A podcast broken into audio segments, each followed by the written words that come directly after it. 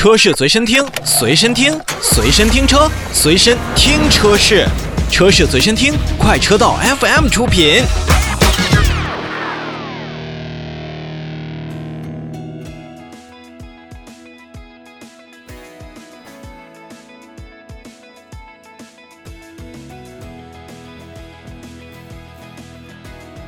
有句话叫做“别管市场怎么变，大众还是你的大众”，从容不迫算是大众展台给红城留下最深刻的一个印象。那发布会时候挤得水泄不通，发布会结束当中也是人山人海。被大众喜欢的大众，可能就是大众一直以来的样子。来说说一些重磅车型吧，有第八代高尔夫，从经典车型到了第八代，这高尔夫啊一直有着独特的魅力。这一次呢是主打了全面的数字化。基于 MQB 的 Evo 平台来进行打造，强调的是时刻互联、数字座舱的驾驶，还有包括全新的人机交互、Travel Access 一键的驾驶辅助和 CNS 3.0的信息娱乐系统，都囊括在第八代的全新数字高尔夫当中。而预售区间呢，也是从十五万到十六点五万元开启了正式的预售。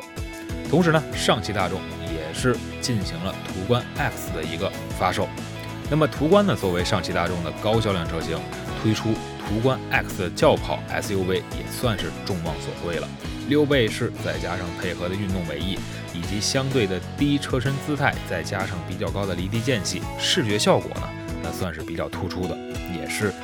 可能会再次让喜欢上汽大众途观车型的咱们的消费者为之心动。目前啊，大众汽车。已经在中国打造了包含十一款车型在内的 SUV 家族，其中呢，途观 X 是其中最新的成员。我相信未来还会有更多元化的 SUV 车型进行推出。同时，ID.4 ID 家族呢，大众品牌全新的纯电动家族，而 ID.4 呢是该家族当中在中国市场的首款车型。那量产版呢，也将在十月二十二日在深圳迎来国内的首秀，而且一汽大众、上汽大众也将会带来各自版本的 ID.4 进行亮相。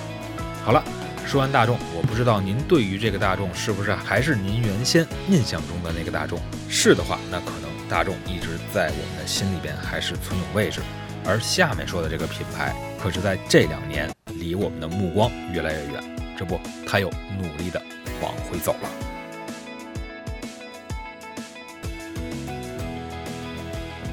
说东风悦达起亚，应该在今年呢属于往上走的一年，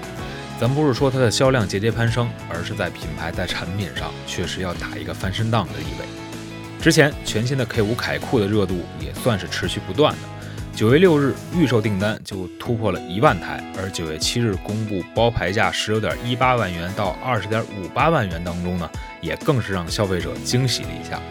在本届车展上啊，第四代的嘉华也将于明年上市，看准的就是国内现在比较火的 MPV 这个市场。在年初呢，起亚就发布了。Ris 这样的战略，而东风悦达起亚也结合了中国市场，确定了为期十年的一体三翼行动计划。咱就不挨个解释了，和咱们听众朋友呃这个解释一下相关的，您可能会接受或者说比较关注的。未来呢，不再推出十万元以下的新车型，为的就是要提升品牌。此外呢。以后新款的 SUV 都会以跑来命名，而轿车呢都会以凯来命名。每年会投放一款非常重要的车型，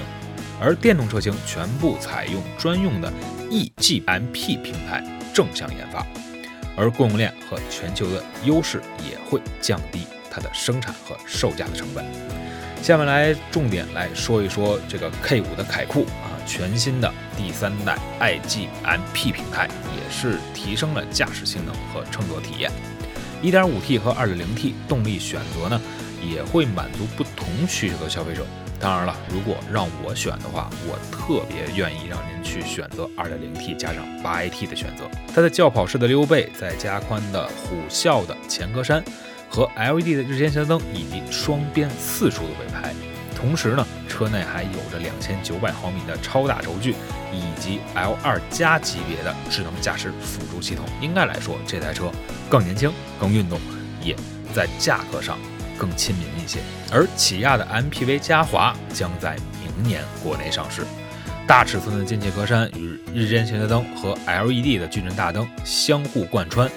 这台车还真的是挺大的，长是五千一百五十五毫米，宽是一千九百九十五毫米，高一千七百四十毫米，轴距也是突破了三米，达到了三千零九十毫米。